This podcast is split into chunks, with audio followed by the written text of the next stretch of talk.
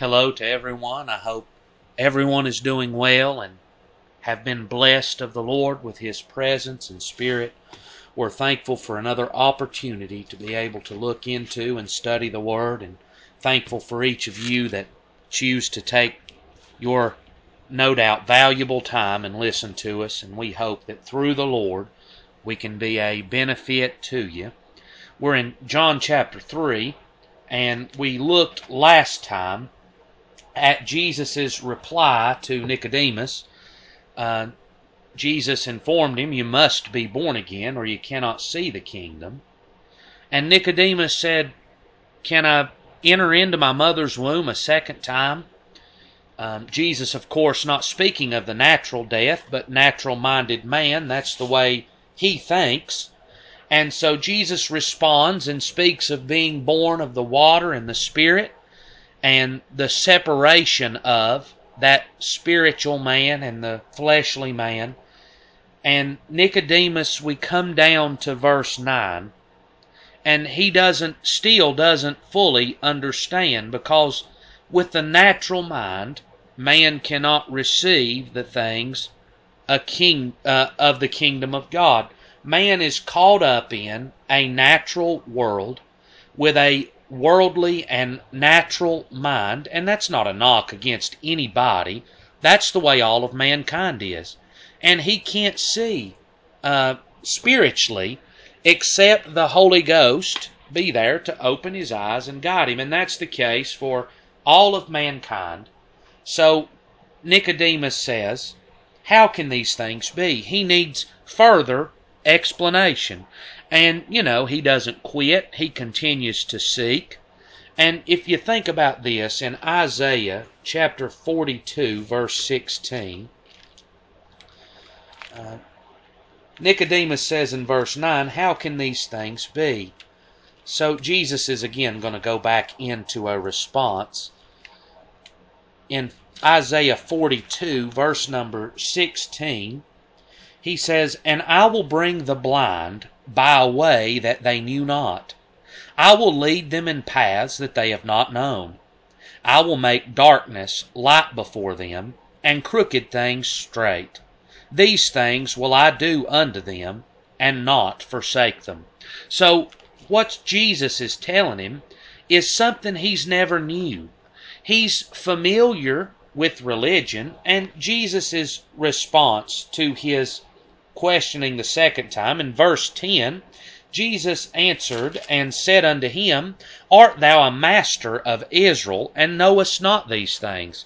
Nicodemus was a religious man. Nicodemus was, as we've spoken in the first two studies, on the Sanhedrin court and in authority in Israel, but he did not have a spiritual mindset, nor the ability to comprehend spiritual things. And as Jesus begins speaking of being born again, that's a way that Nicodemus has never known before.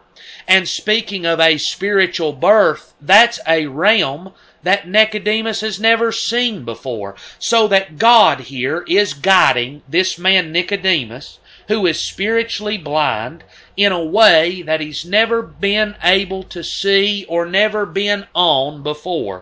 They always thought that their works, that their ceremonies, and that their sacrifices were good enough to produce them righteousness, to be in a right state with God.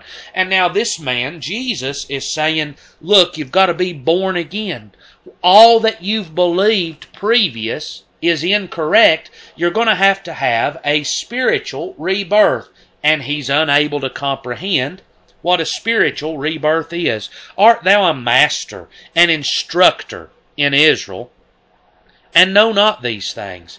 It's a sad thing when the masters, the instructors, do not know the things of God. Here was a man, and he's not the only one. The entire Sanhedrin court, the high priest in this day, they all reject Jesus, and they all desire him to be crucified. none of those people are able to see or understand the things of the kingdom of God. And so what about all of the folks that are looking towards these people for instruction and for help? These Nicodemus, we'll just use him instead of the whole court as an example, but know that Nicodemus was not the only one. What hope do these people have that are looking to Nicodemus for guidance and leadership and for help, that's looking towards his wisdom and understanding to guide their life and their spiritual life and their eternal part and their righteousness with God? They're looking to him for explanation and for help, and yet he is unable to see himself. Well, if Nicodemus can't see, he's not helping himself. How can he help someone else? It's really a pitiful situation. But it's a situation that we see in our day today, that men that are leading churches, men that are in pulpits, men that are in Sunday school classrooms, men that are deacons, they have these places of responsibility. They're looked up to and looked at as instructors and people that can guide, but the truth is they do not have a spiritual understanding of the Word of God, neither do they know what it truly means to be born again. They are blinded by their own thoughts and by their own thinking, and they know nothing about what Jesus was preaching. Now, all of those that are going to follow the leadership of the Sanhedrin are going to reject Jesus and say, "Crucify him." So not only are these people lost, but the whole crowd that's looking up to them, following their leadership, they're going to wind up lost as well. And you know, you see that in churches, physical churches, but in families as well. That grandma and grandpa and mom and dad and these people that are looked up to by the younger generations, that what they believe and what they think is completely and totally off of the Scripture, and the children that are looking to them to guidance are led astray as a result of the error of the leaders. In Isaiah chapter 9 verse 16, verse 15, the ancient and honorable, he that is the head, and the prophet that teacheth lies, he is the tail. For the leaders of this people cause them to err, and they that are led of them are destroyed. The end of these that are following this incorrect doctrine and thinking, the end of them is to be destroyed. And these men here, Nicodemus, who thought he was legitimately helping people, and I want you to realize that Nicodemus was not an evil man seeking the destruction of people's lives and of their souls. He was more than likely a good human being who wanted to help people to know God. But Nicodemus did not know God. He was blind to the spiritual side of the Word of God. He was blind to who Jesus was, and he was unable to help those people. So that the best he could do was lead them further into destruction. And that's what we see today. I do realize there are men that are in it for themselves and themselves alone. There are people that are in it for what they can gain out of it. But there are those that have complete good intentions and that desire to be a help, but the blindness of their heart and of their mind prevents them from being any real benefit to anybody. So The leaders that are astray and the people following them, they're destroyed as a result. We see this in Jesus' own words in Matthew chapter 15 and verse 14.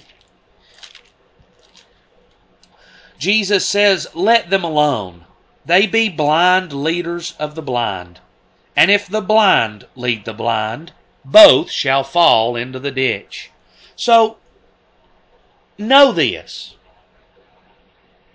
If what we follow, if the person that we look up to for instruction and guidance and leadership, if they're blind, they're going to the ditch. And if I'm following behind their instruction and leadership, I'm going into the ditch with them. What a terrible, terrible shape that people are in today, being led astray by those that they hold in high regard and have high opinions of. Now, I realize there's people all over the world that listen, but I say in the area of the world that we live in, there are men that are highly regarded by a multitude of people in our world. But what they speak out of their mouth is not the gospel of the Lord Jesus Christ, and their doctrine is not correct. And they're leading people into destruction away from the salvation of the Lord Jesus Christ. John chapter 9 verse 34.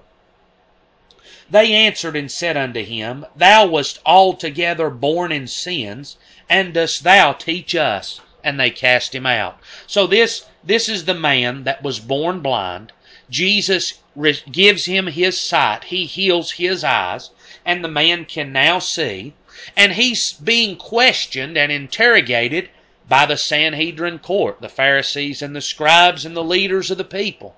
And he says, it's an amazing thing here, that here's a man that restored my sight, and I was born blind, that's never been heard of in our world before, and here this man's done it.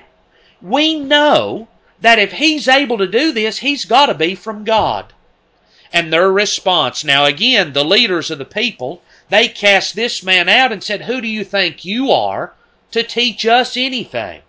So that even the leaders, how blind that they are. And Jesus is not surprised by his blindness here, but he's calling attention to the fact, you're a master of Israel, and you don't know these things. What shape that people are in, that they're following along with people that do not understand the Word of God and the things of the Spirit.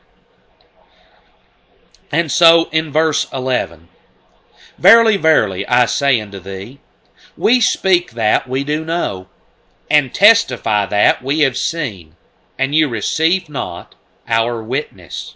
So Jesus says, I'm testifying, I am giving testimony, I am acting as a witness. And what's he a witness, or what is he giving testimony of?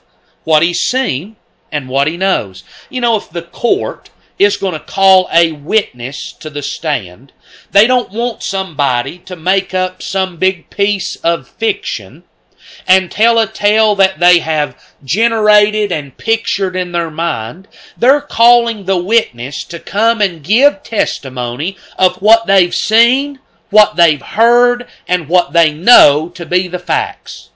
And so Jesus is saying, I'm a witness. And the word, receive not our witness, that second word, that means evidence given.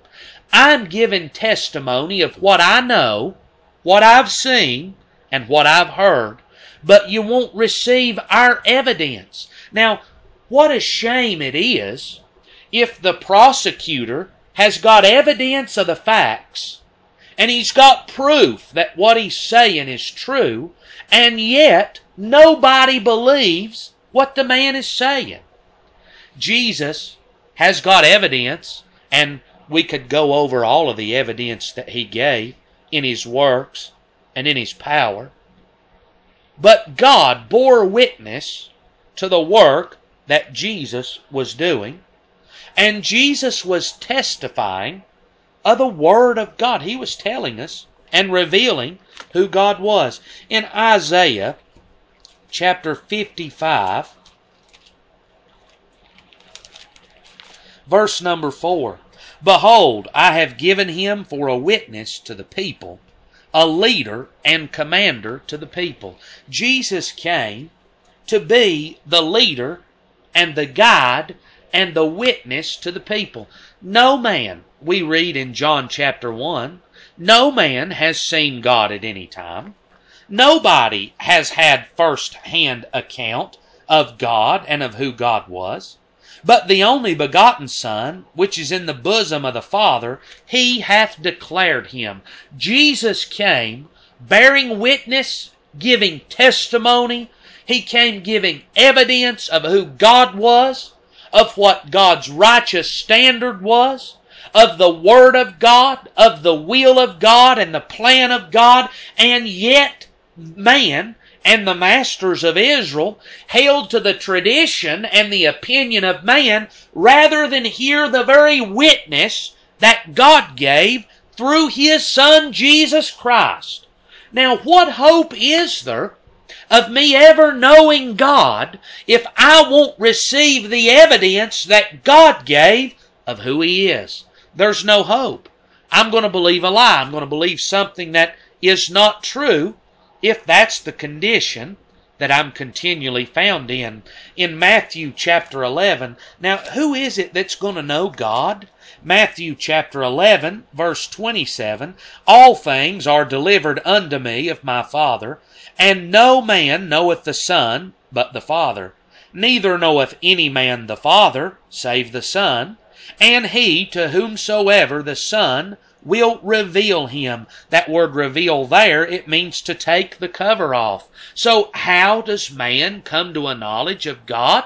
Through the revelation that's given by the Son. Jesus came and He pulled the cover off of God to allow man to be able to see God, God's nature, God's righteousness, God's judgment, God's wrath towards sin, that he might be able to see God's long-suffering and compassion and desire to produce salvation for man. And isn't it something that God gave us a testimony and a witness and evidence of who He was in His Word, and man holds to his opinion rather than hear the witness that God gave?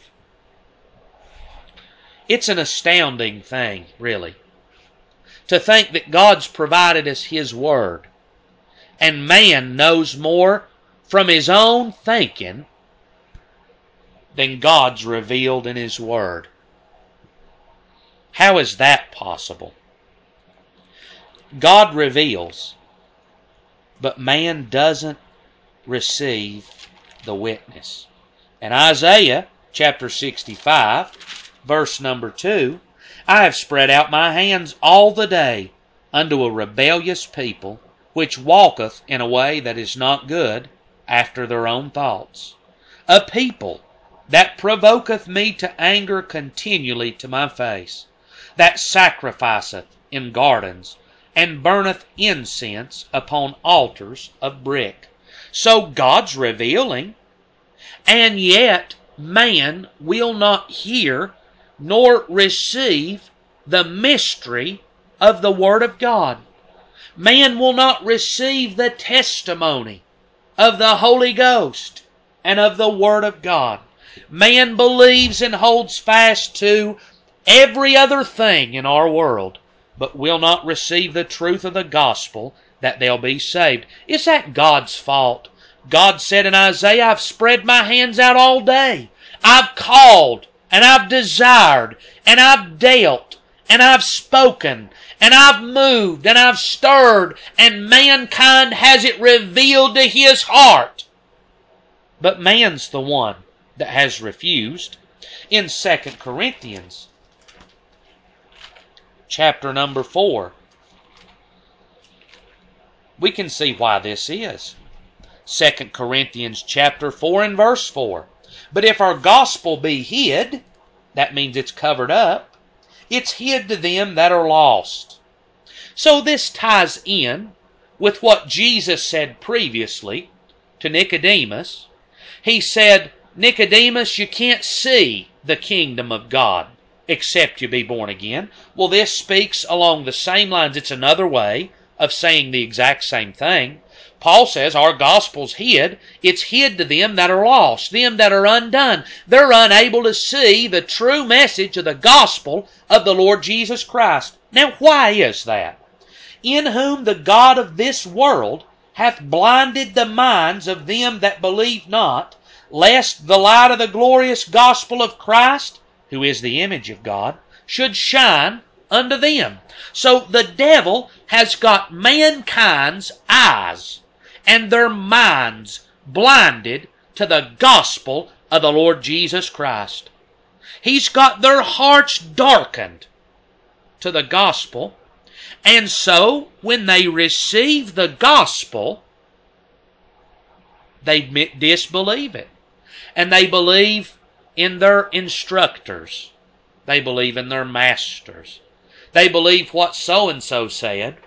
They believe what they think, rather than believe the gospel, move to Christ, and be saved. They believe that they're all right before that they'll ever believe that they're lost. What's the answer to that? Because Satan's got their minds blinded. So then, how can man that is blinded by Satan, and the Bible says, lest the light of the glorious gospel of Christ, who is the image of God, should shine unto them.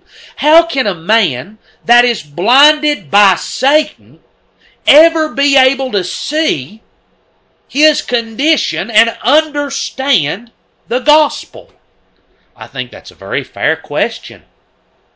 And so the whosoever will and the free will and free moral agent crowd, they're going to have a difficult time answering that. I mean, God says that people disbelieve, the gospel's hid to them, and it's hid because Satan has blinded their eyes. They can't overcome Satan.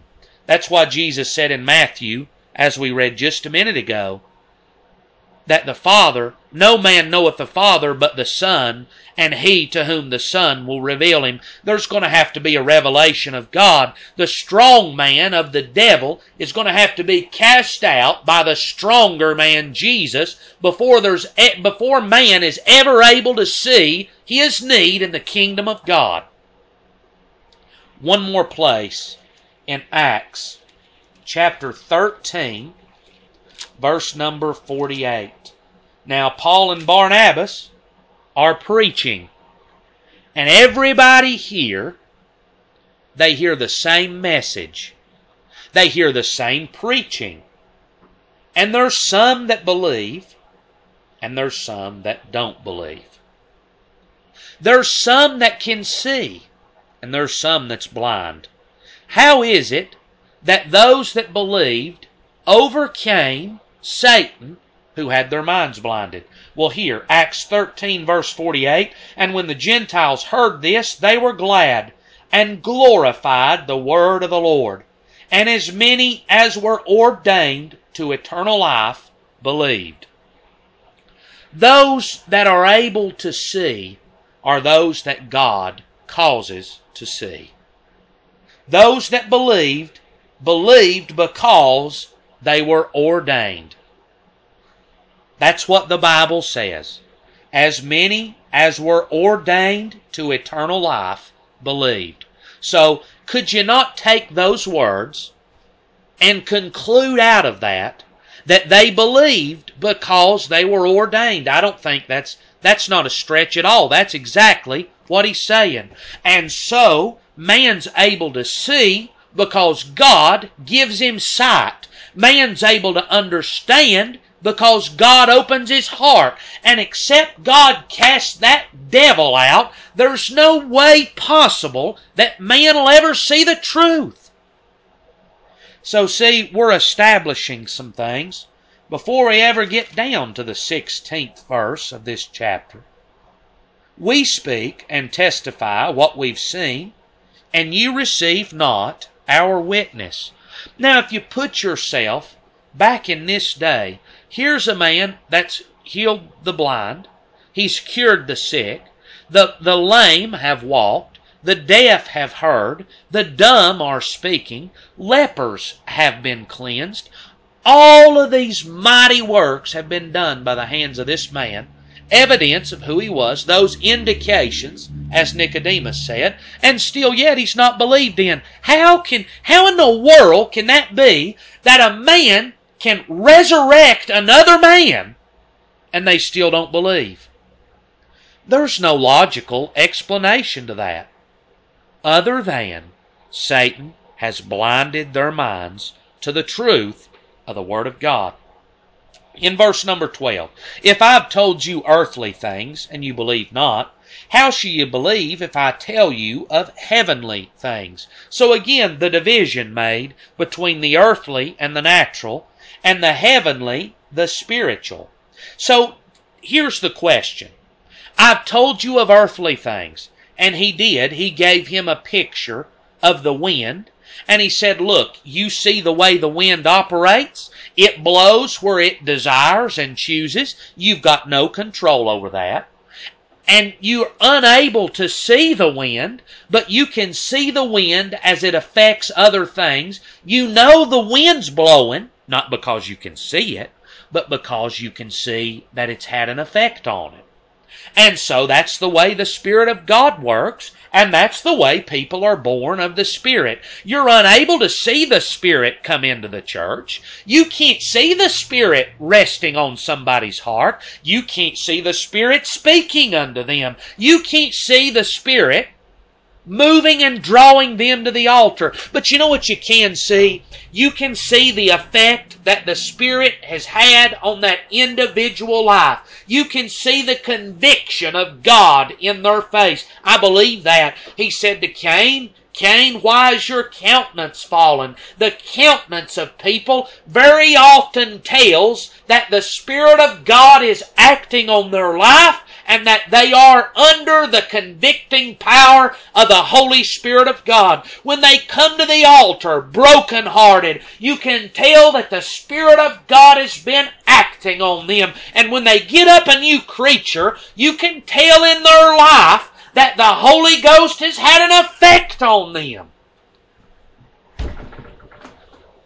And so, Jesus says, if you don't believe the natural things, how can you believe when I speak to heavenly? So in Isaiah 28, verse 9 and 10,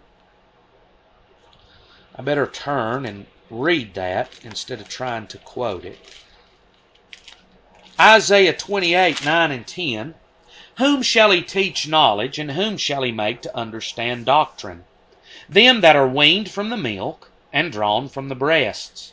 For precept must be upon precept, precept upon precept, line upon line, line upon line, here a little, and there a little. For with stammering lips and another tongue will he speak to this people. So how is God teaching people of the Word of God? Well, it's line upon line, precept upon precept. And the picture he's given here is of children.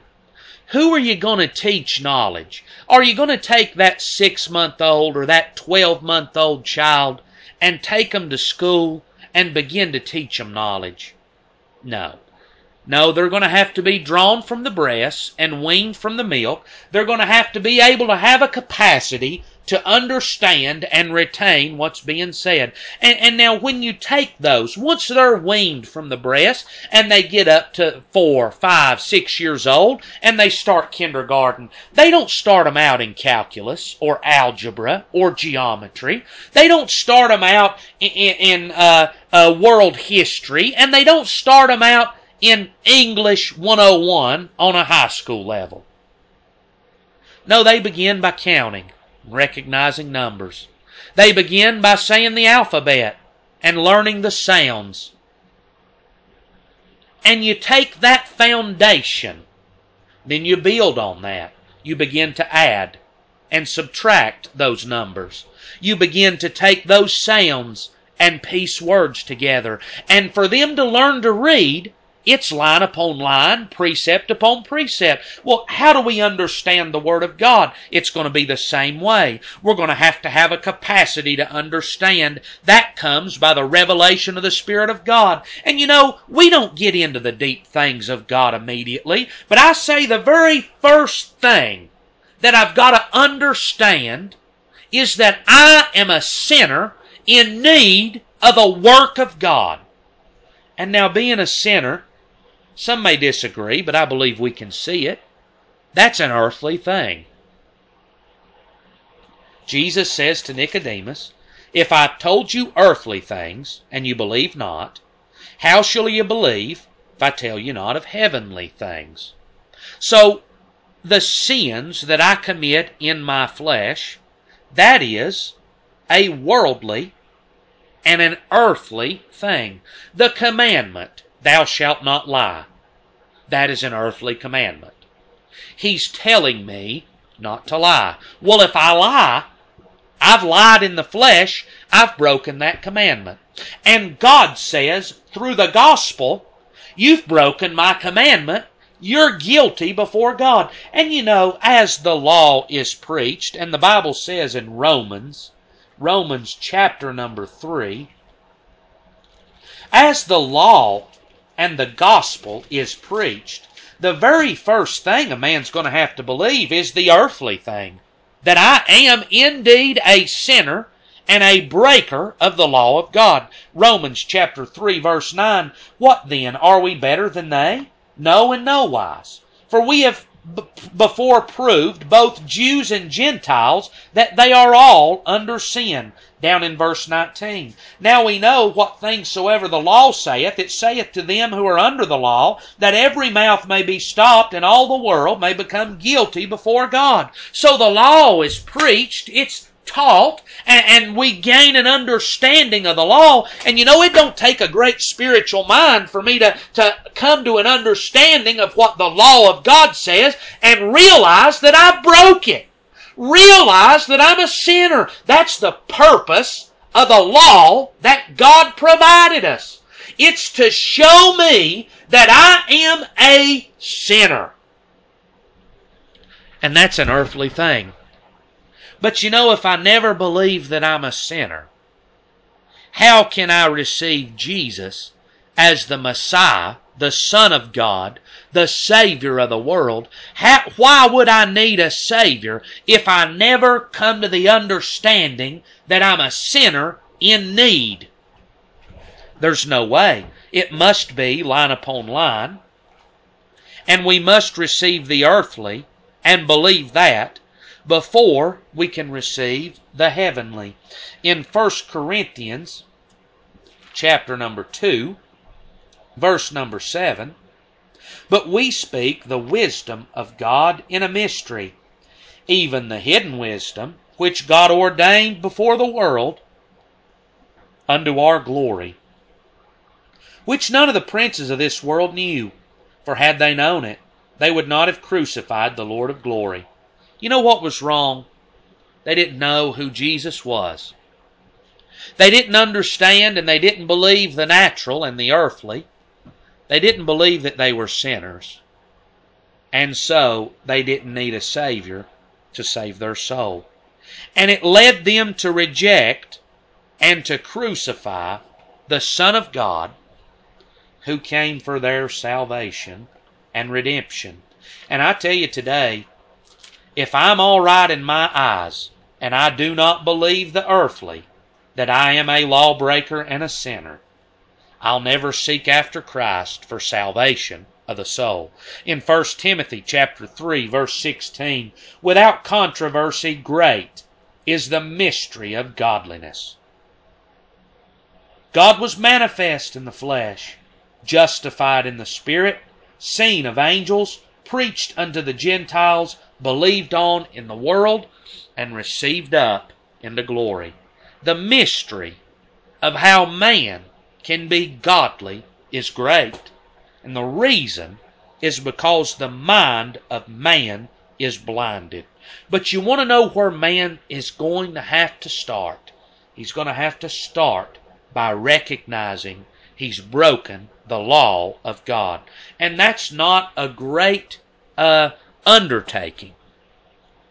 But if I'd be willing to consider, I believe we could all see just the one commandment, thou shalt not lie. We're guilty.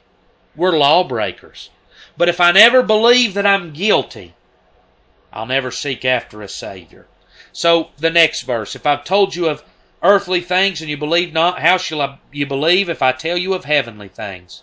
And no man hath ascended up to heaven, but he that came down from heaven, even the Son of Man, which is in heaven.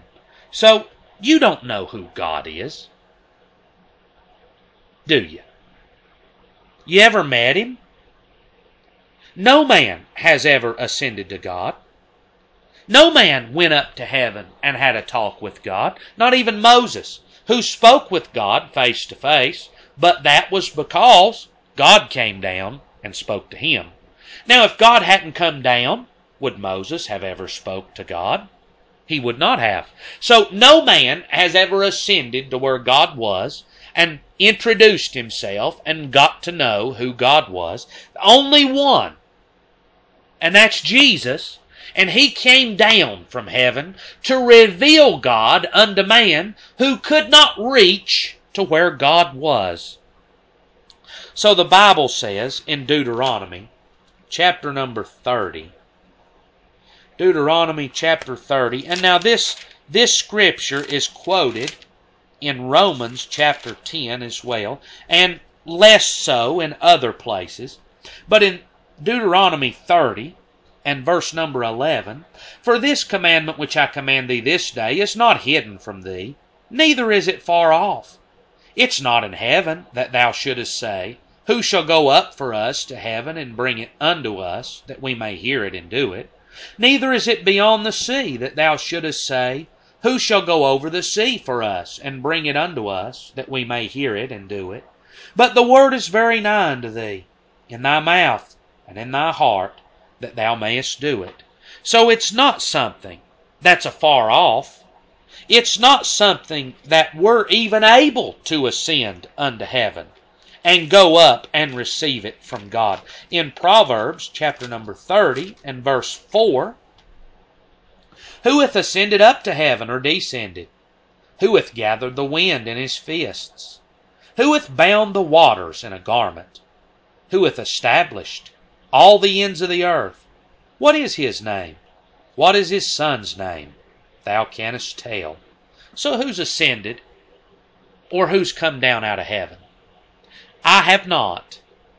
I don't, of my authority, have any right to say, well, I know God will accept this, outside of what God's revealed in His Word. There is no private interpretation of God. You don't have a special relationship with God that nobody else has. We've never ascended, and no one's descended, outside of the Son of God. There's no other prophet. There's no other priest. There's no other king. There's no other leader. There's no other guide that can reveal God the way that Jesus Christ has revealed God. He is the revelation of God unto a world that could not come to the Lord. Peter's very express in his statement of it in 2 Peter chapter number 1, verse number 20, knowing this first, that no prophecy of the Scripture is of any private interpretation. That word private, it means one's own or pertaining to self, and interpretation means explanation or application. None of the Scripture is for me to take and apply it the way I decide or the way I think that it ought to be applied. There is no private interpretation of the Scripture. This verse doesn't mean one thing for me and another thing for you and something else for the Jew and something else for the Gentile. It's not like that. The Scripture is of no private interpretation because the prophecy came not by the will of man. But holy men of God spake as they were moved by the Holy Ghost. So the Holy Ghost must reveal who God is. Nobody has any authority of their thoughts, of their opinions, of their thinking to come out and tell me what God is like except what God's revealed to man by the Spirit. And that's what we have in the Word. That's what the Word of God is, written by holy men as they were moved by the Spirit, and the very account of Jesus' life here, that's what we know about God. All of this, well, God said this, that, and the other, if it does not agree with the Word of God, it is not a revelation. There is no private interpretation. Now, that would knock a lot of false religion in the head today to settle on that fact that Jesus is the only one that has the authority to reveal who God is. Man's got no authority because he does not know God outside of what's revealed.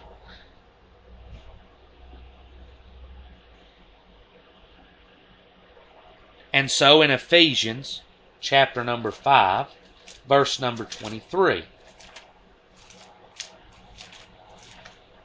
Ephesians 5 and 23. The Bible says, "For the husband is the head of the wife, even as Christ is the head of the church, and he is the Savior of the body." So Christ, placed at the head, gets all of the preeminence. Now, if I have a private interpretation or a private application of the Scripture, a private revelation of God, then I'm going to get some glory for that. But see, the only people that have any true knowledge of God or of the Lord Jesus Christ, they've gotten it because it's been revealed to them. Not because they were smart, not because they were better, but by revelation. By revelation alone, and such being, only God gets glory for that that's said, and that that's revealed, and that that's spoken. So, no man hath ascended up to heaven, but he that came down from heaven, even the Son of Man, which is in heaven. I want you to notice that now. How can the Son of Man be standing here, talking to Nicodemus, and yet part of him is in heaven? He says, the Son of Man, which is in heaven. Well, whether it's received or not, I believe you could think on this and see. He says when we were saved that we were hid away with Christ in God.